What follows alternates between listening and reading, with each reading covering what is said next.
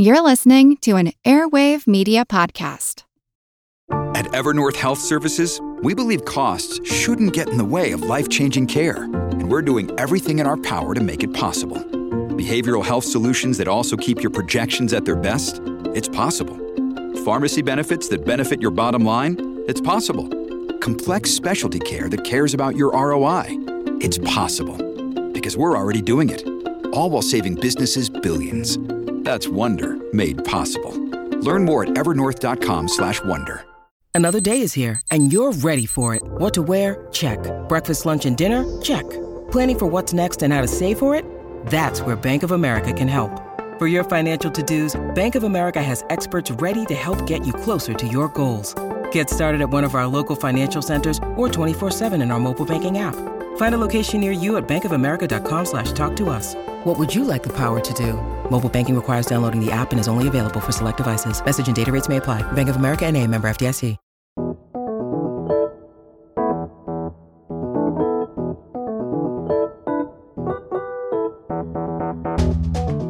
In the 1950s, moviegoers experienced the thrill of watching gigantic ants invade the sewers of Los Angeles.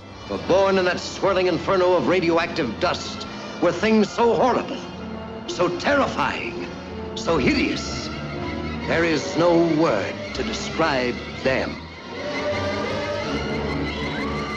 The ants threatened the city of angels after being irradiated in the desert by an atomic bomb test, and they mutated to enormous size. The movie then was one of the first creature features to tap into our fear of the harmful effects of radiation. Now, of course, those ants were the victims of nuclear radiation, not radiation from radio waves. But even so, the fears have stayed with us. You could say that they too have mutated. So, as telecommunication companies roll out 5G cellular service, there's some public confusion about the upgrade. For one, why do we need it, and is it safe? There's a general fear that 5G waves could cause cancer. Well, that would be alarming if true. So, should we be worried about the health effects of 5G? This is Big Picture Science, produced at the SETI Institute. I'm Seth Shostak. I'm Molly Bentley. In this episode, who is worried about the safety of 5G, what 5G is, how our history of radiophobia might be shaping our attitudes, and what the latest health studies say. This episode of our regular look at critical thinking is Skeptic Check 5G.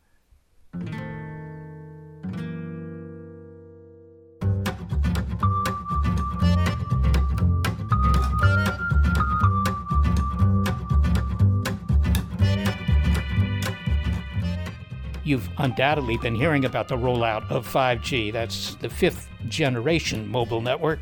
And this faster network is replacing 4G everywhere. New towers are going up, and you may already have gotten word that you're going to have to upgrade your phone. Why do we need things to be faster, Seth? I mean, my texts are traveling on 4G and they're fast enough. Yeah, your texts are because there's not much information in a text. But if you're trying to download a couple of movies, well, then you care about how fast the download is. Not just faster internet in your home from 5G, although in some cases that'll be 100 times faster, but also quicker responsiveness. In other words, shorter lag times if you're talking with somebody on the other side of the world. And 5G will also help us connect more devices together all at once. It's anticipated that 5G will finally unlock the potential of the Internet of Things and self driving cars. Well, despite all those benefits, or maybe because of them, the introduction of this new network standard is making some people very nervous. Technology is supposed to connect us, but for this group, that's not the case. People need to check this stuff out. Protesting the rollout of a 5G network in San Diego. We don't want to be experimented on. They're not doing the proper safety studies. But along with the health concerns associated with radiation have come some extreme responses to the arrival of 5G. Cell phone towers have been torn down in Europe, for example, and in the US, the RV had been parked outside of an AT&T building in the early hours of Christmas morning. A suicide bombing outside an AT&T building in Nashville in 2020 destroyed a block of storefronts and cars. Authorities say the Nashville bomber, 63-year-old Anthony Warner, may have been obsessed with conspiracy theories about 5G phone technology. The bomber's alleged motivation was that 5G is being used as spying technology. Whether or not that was his motivation, there is paranoia about the technology. Like other major communication companies, AT&T uses 5G, the latest super-fast cell phone technology. But some conspiracy theorists fear 5G can be used to spy on Americans. Others even believe the coronavirus is being spread by 5G waves. Okay, so the appearance of 5G towers has caused some anxiety, from the possible health effects of the new wavelengths that it employs to more sinister suspicions. How do we sort out what is a reasonable concern about 5G from paranoia and determine whether 5G is actually safe? I'm Jon Samet. I'm the Dean of the uh, Colorado School of Public Health and trained in epidemiology and public health and medicine. Uh, what is 5G? It refers to uh, fifth generation telecommunications. In particular, 5G uh, telecommunications use a higher frequency spectrum band than uh, earlier telecommunications protocols. Okay, so that means the frequency or the wavelength on the radio dial, if you will, where my cell phone communicates with cell towers. Well, these frequencies are simply part of the uh, electromagnetic spectrum. And what the electromagnetic spectrum is and how we use it will help us understand what 5G is. So let's shed some light on that subject. My name is Claire Parkinson, and I'm a scientist at NASA's Goddard Space Flight Center. The electromagnetic spectrum is the entire range of light that exists. That goes from very, very short wavelengths to very, very long wavelengths. It may be odd to think of electromagnetic waves as light because, you know, when it comes to electromagnetic waves, we only see a small range of wavelengths, the visible spectrum. But of course, you know, that's what this stuff is. It is light, or radiation. The electromagnetic spectrum includes gamma rays, X rays, ultraviolet, visible light, infrared, microwaves, low and high frequency radio, and a whole lot in between, ordered by frequency, or if you prefer, by wavelength. So the shortest being less than like the diameter of a nucleus of an atom. And there's no limit in terms of how long the wavelengths can be, be the size of the Earth or the size of the solar system or longer. My name is Bob Berman. I'm the astronomy editor of the Old Farmer's Almanac and also the author of Zapped From Infrared to X rays The Curious History of Invisible Light. The closest together are gamma rays, next closest together are X rays, and then after that, we get things like um, ultraviolet. And what type of light or energy it is, is determined simply by whether each of these waves are close together or far apart. And by far apart, I mean the ones that are close together, uh, you can have uh, trillions of them in an inch, trillions of waves. Whereas with radio waves, uh, a wave could be 100,000 miles from the peak to the next peak. Visible light, the kind of light that we see, that we're most familiar with, would be in the middle of this huge spectrum we use specific bands of this spectrum to convey information. Exactly. So, electromagnetic radiation, radio frequency electromagnetic radiation, generally is what we use for communications. And there's different frequency spectrums across that band, and 5G occupies a particular position in terms of frequency. So 5G, the fifth generation, I think that 1G, which they probably never used the term because it was the only G, was in 1982. And then it seems like you know, approximately once every 10 years, they come out with a new G. So they went from 1G to 2G to 3G to 4G. Now we're up to 5G. Now, now why do they keep switching the standard? Doesn't that make my old phone uh, incompatible? Well, it's going to make your old phone not as good as your new phone. And a large part of the move to 5G, of course, is bandwidth and the ability to move information uh, more quickly than with the uh, frequency bands used before. As you know, radio broadcasts obviously use radio waves, and radio waves of very long wavelength. Cellular telephones and television, they also use radio waves, only shorter wavelengths. Now, what some people might not know is that microwaves are a subset of radio waves, and they're typically an inch or so in wavelength. The frequency bands used for 4G and all the other Gs since the first were basically in the microwave region of the electromagnetic spectrum. But what is the relationship, Seth, between the frequency and the wavelength of these waves? Well, look at it this way consider the waves at the beach, water waves, right? Now, How many water waves come by per minute, say? Well, that's the frequency of the waves. You know, there, there's six waves per minute or something. And the distance between the peak or the trough of those waves in feet, you know, that's the wavelength. Okay, and so shorter wavelengths mean higher frequency? That's right. That's right. Consider sound waves. They're also waves. Uh, and these two notes. Here's one. Now, that's a low frequency sound wave. It has long wavelength.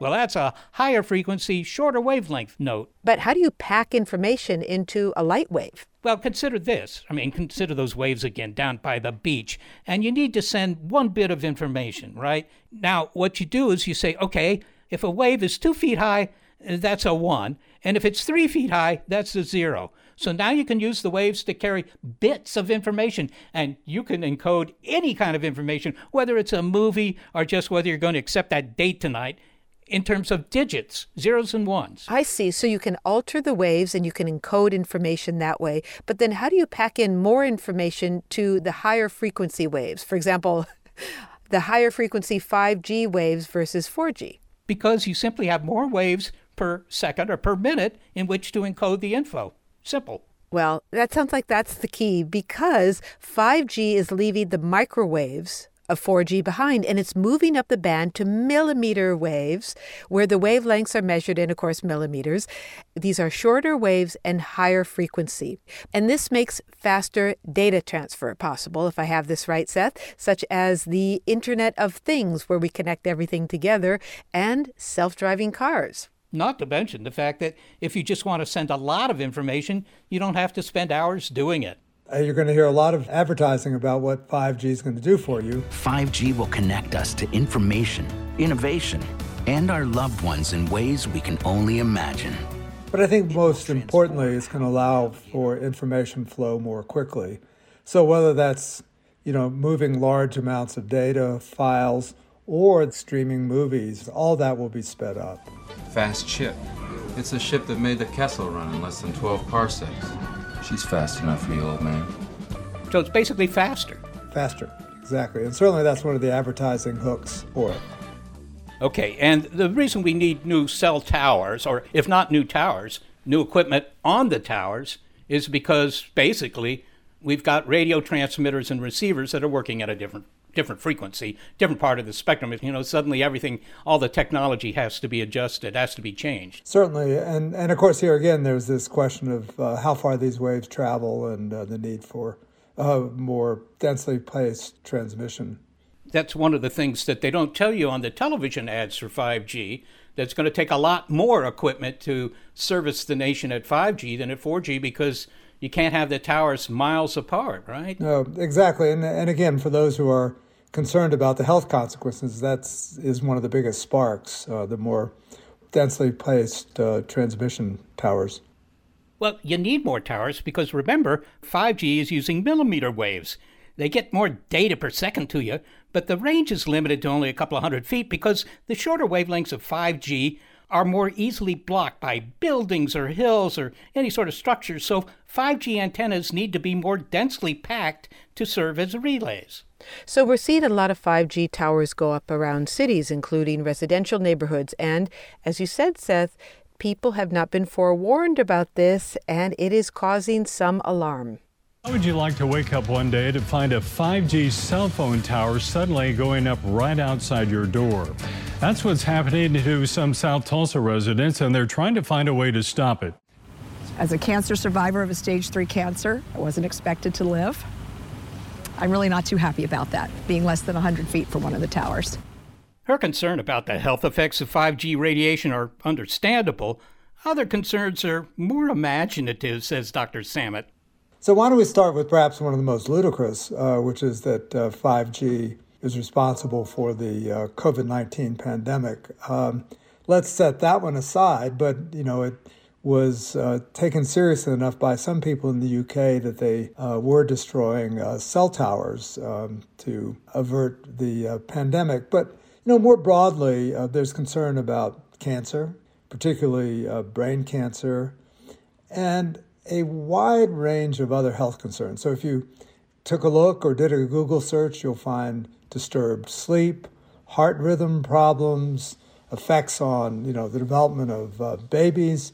Some people feel they're sensitive to this uh, kind of radiation, that it evokes general symptoms, and these are people who take themselves off the grid to avoid this kind of exposure.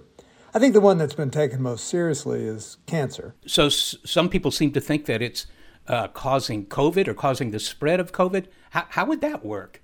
Yeah, it wouldn't work in uh, in a word. And uh, of course, uh, COVID nineteen is caused by a coronavirus, uh, SARS-CoV-2, and uh, there's no mechanism by which non-ionizing radiation, whether 5G or some other type, could uh, contribute to the uh, pandemic. It's, it's, like saying that uh, COVID is being spread when I turn on my flashlight. I don't know, or my laser pointer. Perhaps it's it's uh, as minimally grounded in any uh, underlying uh, possibility. One thing is clear, along with the inability of 5G to spread a virus, is that the fears of 5G have spawned a lucrative market. People are making money on this. Seth, did you know that there are devices called EMF blockers?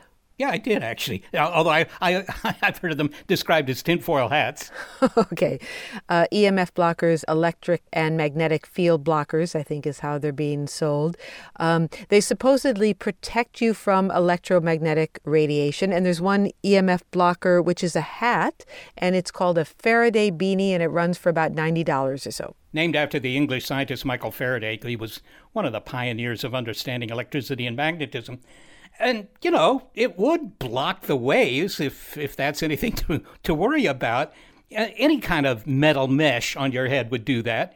And it's called a Faraday cage because, well, he was the first one to point this fact out. You could make one for yourself out of chicken wire, but it would only protect the top of your head. But are those waves dangerous? And what about the rest of your body? And your pocketbook, because this would cost $90, this hat. Well, I think that's the real harm. You're out $90 to having a, an aluminum foil hat. Okay, so here's what we've learned so far, Seth, and correct me if I'm wrong. Uh, our lives will be, some say, enriched by 5G. They will certainly move faster. There's more that we'll be able to do. Uh, because these are millimeter waves that we'll be using, we can send more information per second, but there are concerns about the health effects of millimeter waves among certain sectors of the public. Well, right, although I think that's mostly because it's new.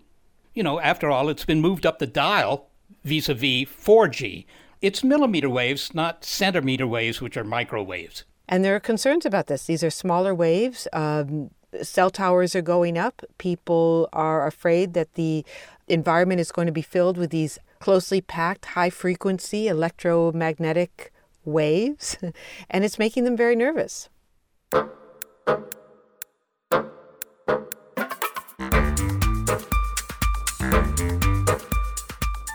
We can reassure people that these waves can't transmit COVID or be used to read minds.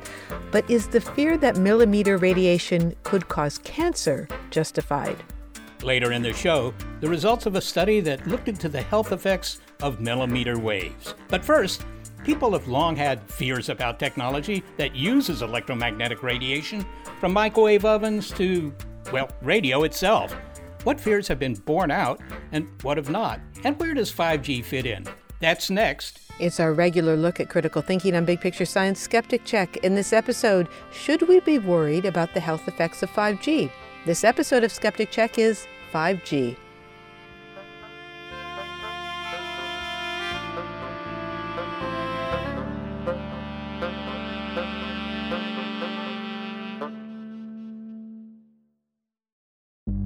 Families have a lot going on. Let OLLY help manage the mental load with new cognitive help supplements for everyone four and up, like delicious Lolly Focus Pops or Lolly Mellow Pops for kids. And for parents, try three new Brainy Chews to help you focus, chill out, or get energized. Find these cognitive health buddies for the whole fam at olly.com. That's O L L Y.com. These statements have not been evaluated by the Food and Drug Administration. This product is not intended to diagnose, treat, cure, or prevent any disease. Hi there. As we were putting together this episode about the safety of 5G, we wanted to do more than just summarize the health studies. We thought that the context and the basic science was important to help you understand why we know what we know and what questions remain about 5G. Doing that took research, which took time, although we enjoyed doing it. If you support these efforts, if you support thoughtful science journalism, particularly our Skeptic Check episodes, we hope that you'll support Big Picture Science on Patreon. It's easy to do. You just go to patreon.com slash bigpicturescience and sign up. And if you've already done so, thank you. If you become a Patreon supporter at the $5 level, you'll have access to bonus material such as conversations that are not included in our episodes. But even more, you'll have access to ad free versions of our podcast. No ads.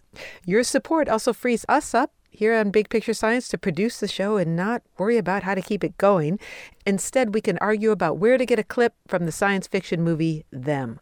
So please take a moment to support Big Picture Science on Patreon and then enjoy listening to the show without any ads. It's easy to do. Just go to patreon.com slash bigpicturescience and sign up. Thanks.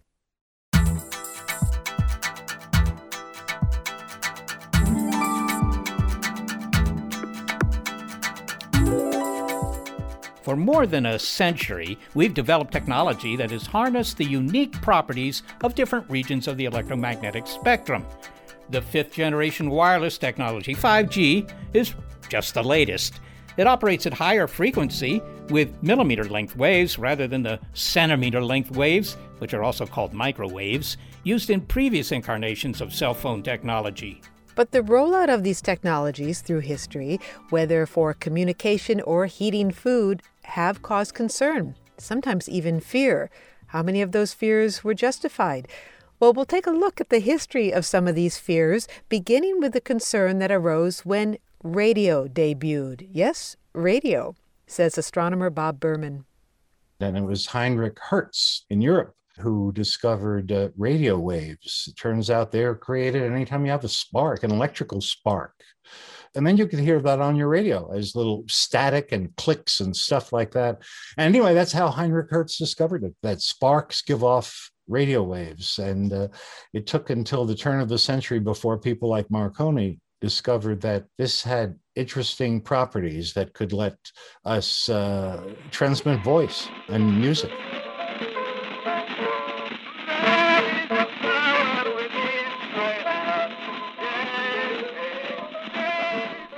We learned how to encode information on the radio waves, as we heard earlier, such as voice or music, simply by changing the pattern of the waves. It's called modulation, as in amplitude or frequency modulation, AM and FM.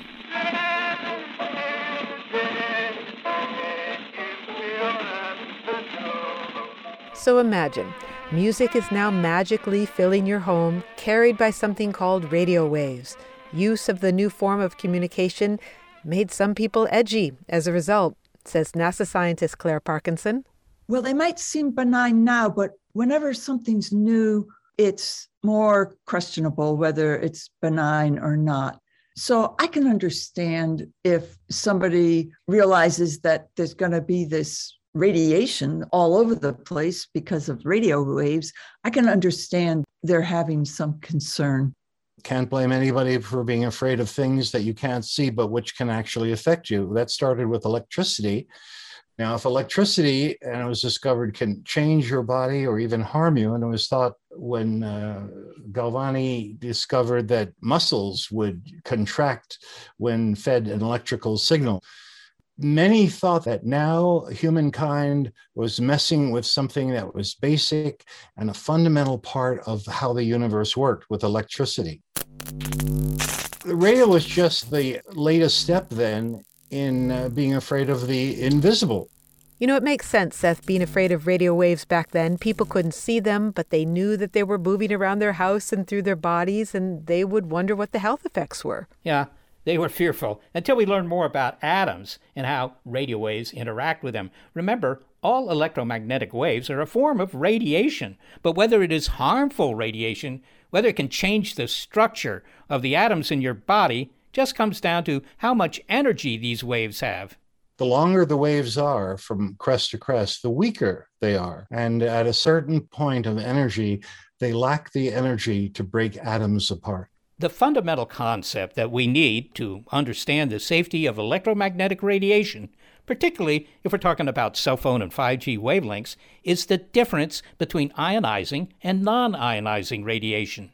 Electromagnetic radiation, whether ultraviolet or radio waves or all the others, are either ionizing or non ionizing. And what that simply means is is it powerful enough to break apart atoms? Since we're made of atoms, if it can break apart atoms and free the electrons, it can change our DNA, it can change our cells, it can give rise to cancer. Ionizing radiation does that. But radio waves are non ionizing, which means it can't do that, which means it can't hurt us. And is it dependent on the the wavelength or the frequency, whether or not it's ionizing or or non-ionizing? So on one one end of the spectrum, you have non-ionizing, but as the wavelengths get smaller and, and higher frequency, they become ionizing. Exactly right. The faster the frequency, at a certain point, you get to ionizing radiation, and that starts not with the visible light, not with radio waves and microwaves. Those are non ionizing, not with infrared, like when you get to go under a heat lamp. That's non ionizing. No, the ionizing starts with ultraviolet. Which is why we are told not to stay out in the sun or we'll get sunburn. Ultraviolet light, X rays, and gamma rays are all ionizing radiation but microwaves and millimeter waves are not. Ah, and that brings us on our tour of electromagnetic effects to another invention, a time saving kitchen device indispensable now, but that was initially met with caution, if not fear. This ham casserole might take up to 45 minutes in a conventional oven. With microwave cooking, the dish is ready in just 15 minutes, 67% less time. Yes, a lot of people were afraid of uh, microwave ovens because it made sense that if you if it could make food piping hot in no time, and if they put the wrong thing in the microwave, sparks can occur. Well, of course, these invisible waves would frighten people. Although microwaves are among the shortest radio waves, they are non-ionizing. But that doesn't mean that they have no effect on biology. Microwaves have the property of uh, heating water. Also works on oil to an extent but it'll heat water. And since all of our foods have water in them uh, it heats it up. Now you can heat water just by putting a, a pot over a stove and letting the flame under it do the job. Uh, but there's no real difference because heat turns out heat is just the jiggling of atoms and the faster it's moving the hotter it is well, Bob, then why microwaves though? Why not use infrared or UV or something? I mean, those are shorter wavelengths. They have more energy. You could maybe heat your food even faster. Why did we why did we settle on microwaves? Oh, because because those other waves actually don't make atoms jiggle. They're so small that they can act on a whole atom. An atom is too big for them to deal with. They instead tear apart the atom. They, they, they deal with the atomic structure. They're, they're dangerous in a different way but it's only uh, things the size of uh, microwaves that are perfectly sized to make the entire atom move. And as we said, moving atoms are heat. And so microwaves would cook your skin if they managed to get out of the oven, but they don't do that. You can blast your burrito without worry. Every microwave oven has a little screen with little holes in it. You just look closely at yours, you'll see little holes right there in the glass that you look through. And those holes are precisely sized so that they are too small to let the microwaves out. And if they can't get out, they can't get out. So they, they just don't get to you to harm you. Were you ever nervous about using your microwave, Seth, when you first got it? No, I was I was comforted by the fact that it had this screen on the front with holes in it, and the holes were closer than the wavelength of the radiation inside. I knew it couldn't get out. okay, that's what happens when you give a microwave oven to a uh, physicist. I was nervous. I was a little nervous about it. I remember using a microwave oven for the first time and standing across on the other side of the kitchen because I was nervous. Well, you were safe. I mean, but there, you know, Molly, there's another example that took place around this time that worried us. Back in the 1980s, claims were being made that the radiation from power lines, you know, those large transmission towers outside your house, uh, could give you cancer. The radiation from them could, if you lived close enough. But the scare was eventually put to bed with a whole series of studies. However, the early fear about microwaves is understandable. Again, it was a new kind of radio wave, but this time it was making changes to substances that we could see boiling soup, cooking meat. But there's another factor contributing to fear. At this point, we were well into the atomic age. That's why these children are practicing to duck and cover just as you do in your school. We all know the atomic bomb is very dangerous. Since it may be used against us, we must get ready for it, just as we are ready for many other dangers that are around us all the time. The uh, gamma rays are the really bad boys of the electromagnetic spectrum, and they are given off when the atomic nucleus is messed with. And that happens with radiation, atomic radiation. And so that very easily ionizes atoms, meaning it breaks them apart, it sets their electrons free, it damages chromosomes and genes, and very much can give rise to mutations, birth defects, and cancers. That signal means to stop whatever you are doing and get to the nearest safe place fast. Always remember, a flash of an atomic bomb can come at any time, no matter where you may be. I'm David Ropeik. I'm a retired Harvard instructor and author of several books about the psychology of risk perception. He describes a psychological effect driving much of the public's fear about electromagnetic radiation. The word he uses might suggest an aversion to radio broadcasts, but that's not what it is. Radiophobia is an excessive fear of things having to do with radiation. Radiation being nuclear, electromagnetic, all kinds, compared to what the physics and the evidence tell us. Okay, so, uh, you know, I might be afraid of, you know, radio waves, microwaves, or I might be afraid of the gamma radiation due to a nuclear blast. Those are kind of different things. Have people always had a fear of this thing?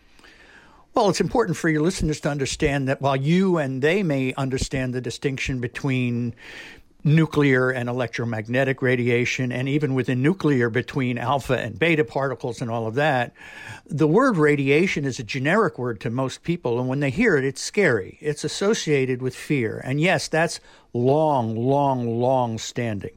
And the reasons for that are first, historically, when radiation was introduced, first in X rays a hundred and some years ago, it was mysterious, invisible, and had these magical powers. We could see bones.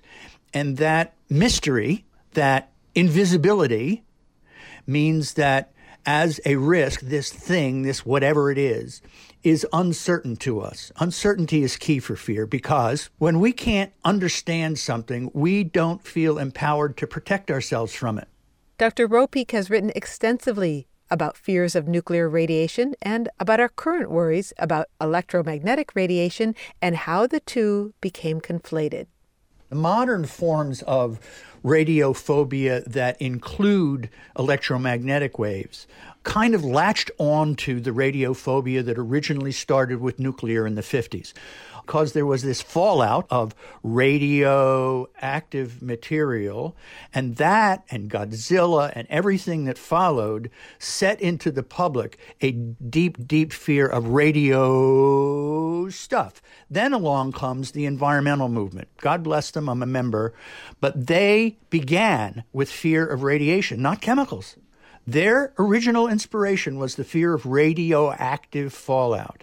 And they hyped this and they hyped this and they hyped this. And then when modern technology came along, right, electromagnetic fields and those things in the 1980s, and it got lumped into the same fear with fear from nuclear.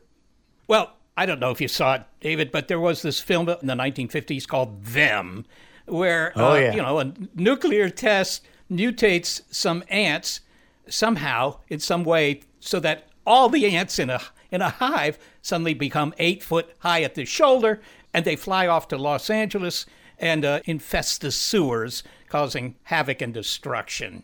Did you perchance see that? Film? Oh, I could still hear the screech of the ants Yeah. when they're attacking. Absolutely. Fabulous. Wonderful. Uh, well, the scariest part of that film for me was when the little girl, right. you know, was totally unresponsive, and when they finally, you know, got her to say something, she just screamed "them." Right. So,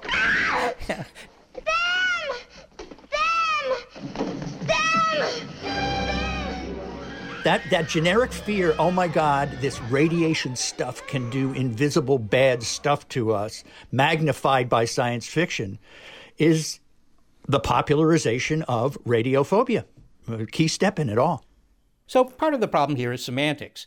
The word radiation, which includes all electromagnetic waves, is also confused with radiation applied to nuclear radiation. Right, and there's actual risk and perceived risk, and the emotions of perceived risk have followed us into the age of the cell phone, which has affected David Ropeik personally.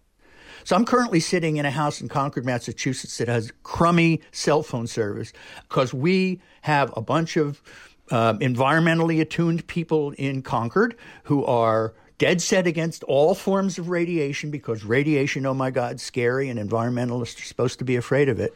And they won't listen to the facts that I offer them. I can offer them until I'm blue in the face. And so what I say to them is there are emotional reasons why we perceive all risk facts the way we do. Here are the ones that I understand for radiation. I hope you take those into account too as you make your own judgment about this risk. But I don't try to change their minds or persuade them because they're coming from a belief. And if I challenge that, I'm challenging them, not the facts about the science. That sounds like appealing to their emotions. That's exactly what it, that's precisely what it is. That's my whole conversation here has been that risk perception is ultimately emotional and subjective, and you can have all the facts and understand them all perfectly. There's no knowledge deficit issue here, and still interpret them the way you want to.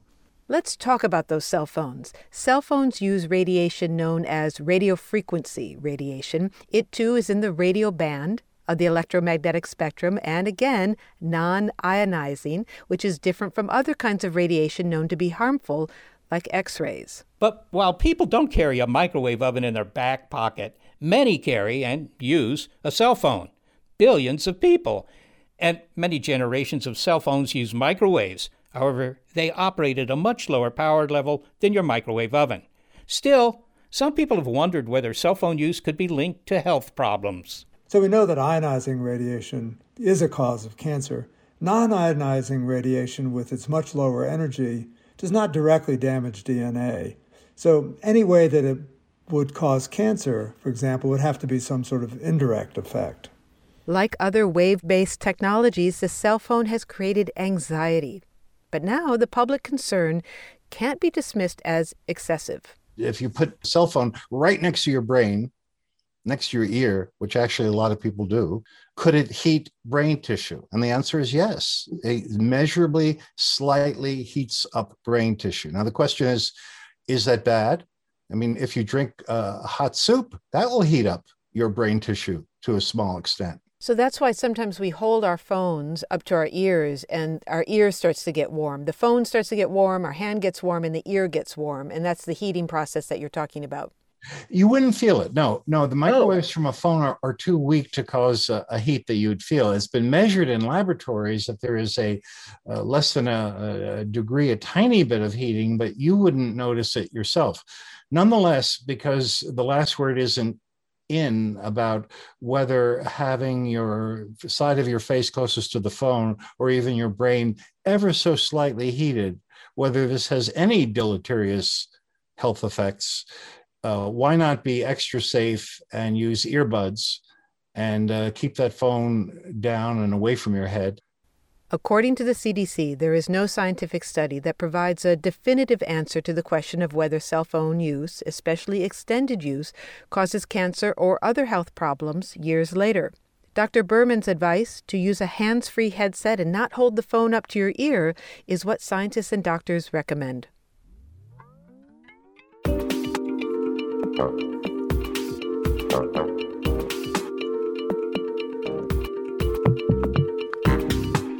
Well, so what does this history of technology using electromagnetic waves tell us? Well, it helps us to understand why we might be afraid of what we can't see. We have a long history of being afraid of the invisible, and in the case of nuclear radiation, well, that's warranted. But we have also conflated nuclear radiation with other kinds of radiation. But we also heard that in some cases we have reason to be cautious. Cell phone radiation is not dangerous radiation like X rays or UV rays, but it can heat biological tissue at a low level, and that may be a mechanism for creating some sort of other biological effect. There is one deleterious non health effect of 5G that we do know about and are dealing with right now interference to landing aircraft. Millimeter waves are also used for aircraft altimeters, and a 5G cell tower close to an airport might disrupt them, which is not a good thing when you're trying to land a plane at night in the fog. As a consequence, telecommunication companies recently agreed to slow their rollout of 5G near airports after airlines raised these concerns. That brings us back to what we don't know the possible health effects of 5G. We'll talk about the latest studies next. It's our regular look at critical thinking on big picture science. Should we be worried about the health effects of 5G? This episode is Skeptic Check 5G. When you need mealtime inspiration, it's worth shopping Kroger, where you'll find over 30,000 mouthwatering choices that excite your inner foodie. And no matter what tasty choice you make, you'll enjoy our everyday low prices, plus extra ways to save, like digital coupons worth over $600 each week. You can also save up to $1 off per gallon at the pump with fuel points. More savings and more inspiring flavors make shopping Kroger worth it every time. Kroger, fresh for everyone. Fuel restrictions apply.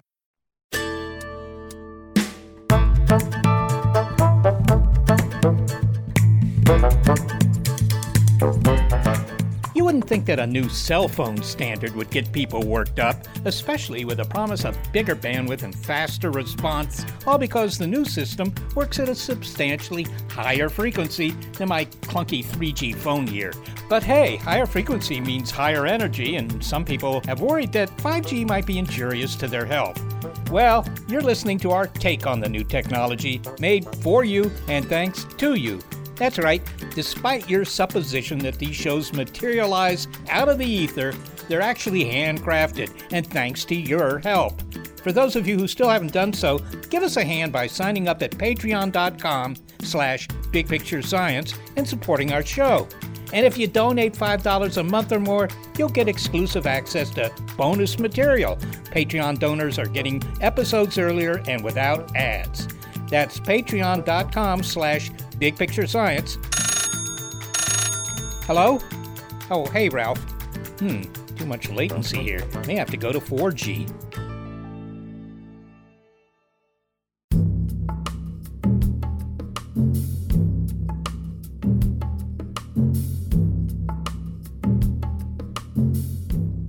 Well, this brings us to the question of whether 5G technology is safe. That is, do the waves it uses, millimeter waves, pose some sort of health threat? Millimeter waves, after all, are non ionizing radiation. They're too low in energy to set the electrons free, mess up an atom, and disrupt our DNA. That's what ionizing radiation does. And yet, non ionizing radiation can excite atoms and heat tissue, as we've heard. So, what do the health studies say about the possible health effects of 5G? Well, there are no published studies yet of 5G, but we can make inferences from studies of earlier generation cell phones. On the one hand, the widespread use of cell phones by billions of people suggests it's not a big health problem. However, at least one recent animal study looking at the effects of electromagnetic radiation used in early generation phones, 2G and 3G, suggested there was some biological effect. We return to Jon Samet, epidemiologist and dean of the Colorado School of Public Health. So, on first principles, many uh, have argued that this radio frequency electromagnetic radiation could not be a cause of cancer because it doesn't have the energy to damage DNA.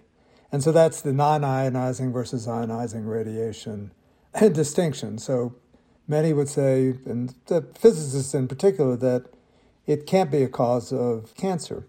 Then that said, there are, in particular, I'll turn to animal studies that show that longer term exposure does have um, consequences. And at least in one study uh, involving rats, there was indication of damage to DNA. Now, that could be indirect and not a direct hit from a freed up electron, uh, as would happen with ionizing radiation. So, perhaps some other mechanism underlies this.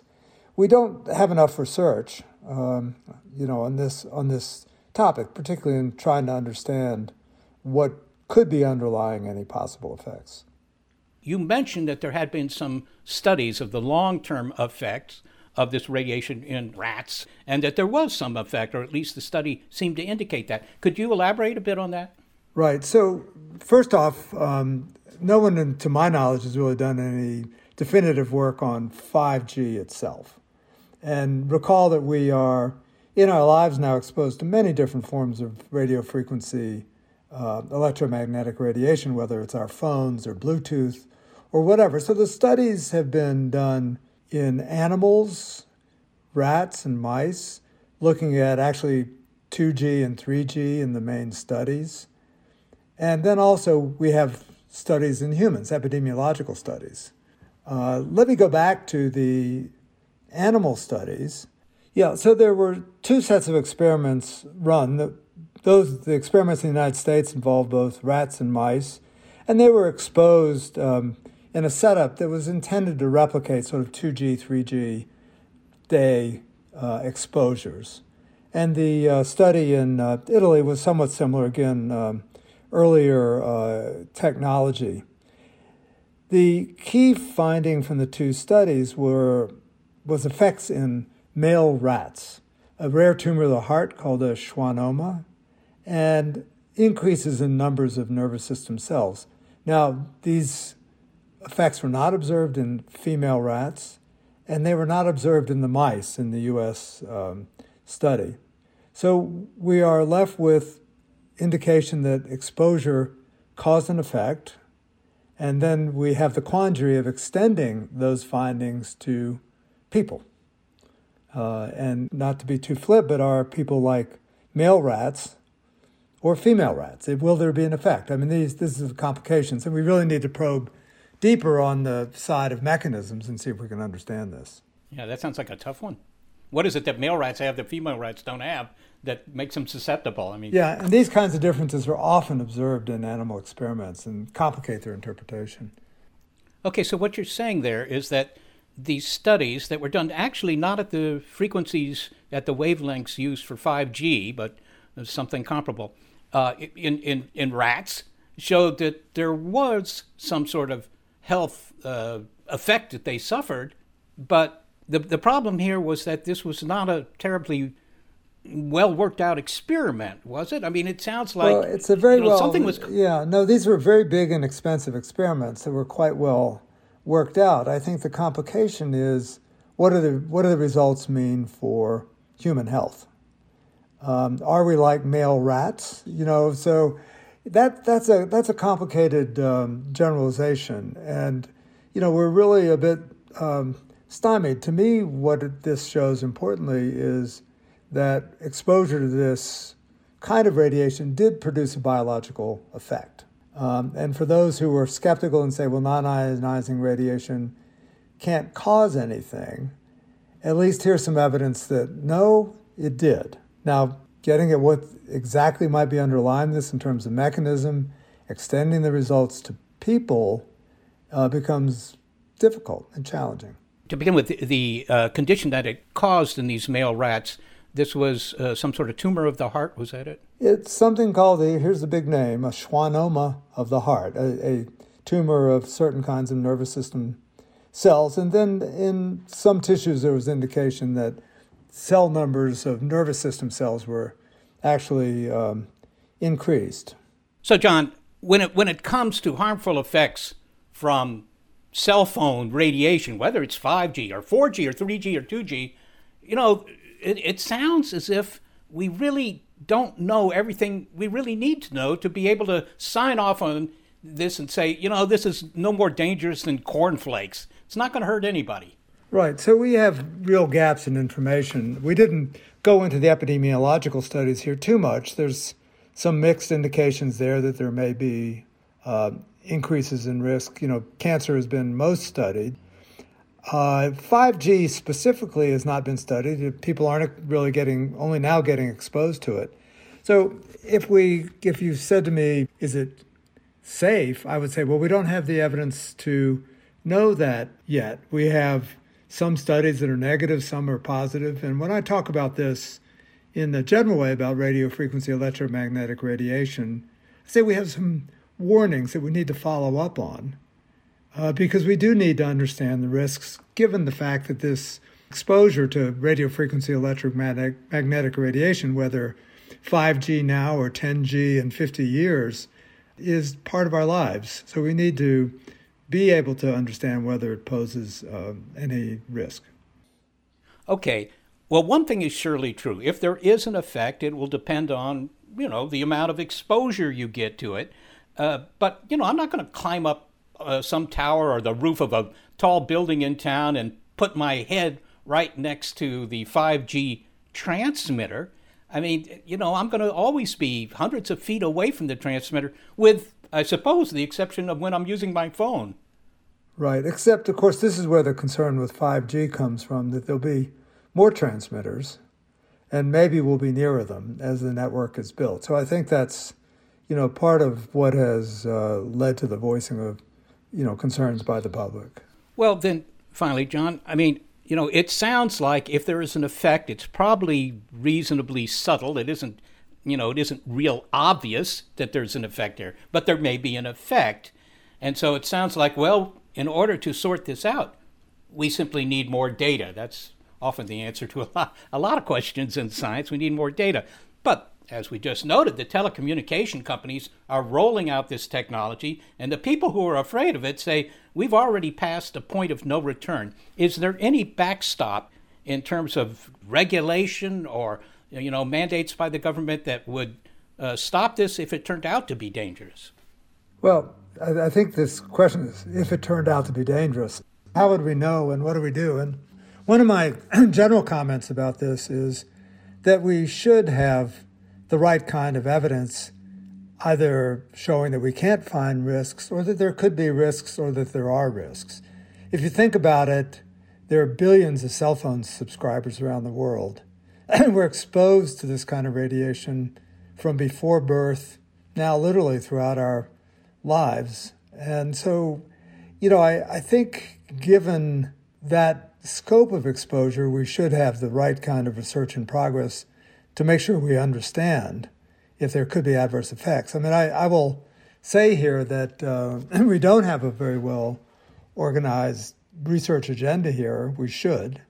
Uh, and somebody, you know, should be stepping up to uh, pay for it. So I, you know, I think there's a need to understand safety, which means you know what risk might be, and that that's lacking.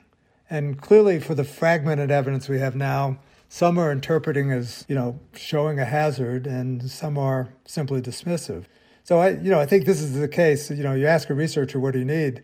Money and more research, of course. But this is a case where I think uh, we really do, given the fact that, you know, this kind of radiation is just woven into our society in so many ways. Well, you're in the field of public health, Jon. I got to ask you, are you buying a 5G uh, cell phone?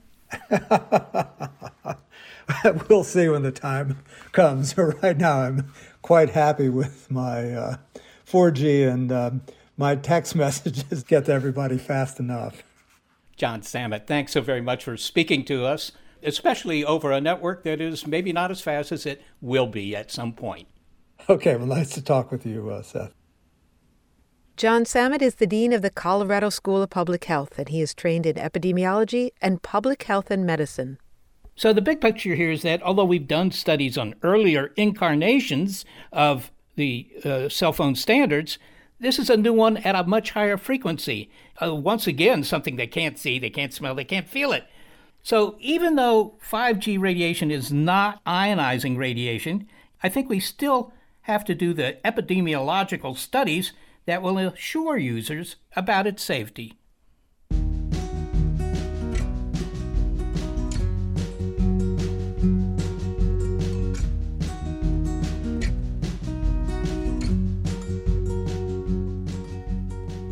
Thanks to the fast and efficient work of senior producer Gary Niederhoff and assistant producers Shannon Rose Geary and Brian Edwards. I am the executive producer of Big Picture Science, Molly Bentley. Also, special thanks to Bob Berman, Claire Parkinson, David Ropeik, and Jon Samet, who were generous with their time in the making of this program. Thanks also to financial support from Rena Shulsky David and Sammy David and NASA. Big Picture Science is produced at the SETI Institute, a nonprofit education and research organization that, among other endeavors, promotes critical thinking. I'm the Institute's senior astronomer, Seth Shostak. Also, a big thanks to our listeners and our Patreon supporters.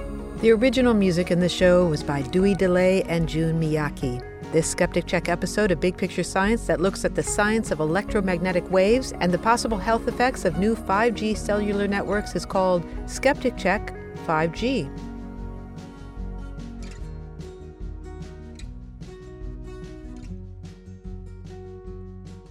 Skeptic Check is brought to you thanks to a generous grant from the Trimberger Family Foundation. At the Trimberger Family Foundation, we hold that skepticism is a lamp that lights the way to truth. Trimberger.org. As a long-time foreign correspondent, I've worked in lots of places, but nowhere as important to the world as China. I'm Jane Perlez, former Beijing bureau chief for the New York Times. Join me on my new podcast, Face Off US versus China, where I'll take you behind the scenes in the tumultuous US China relationship. Find Face Off wherever you get your podcasts. Get ready to geek out. The Wired Science Podcast explores all the latest and greatest in science everything from strange diseases and biological breakthroughs to interesting tech and mysteries in outer space. Listen to Wired Science today, wherever you get your podcasts. That's Wired Science, wherever you get your podcasts.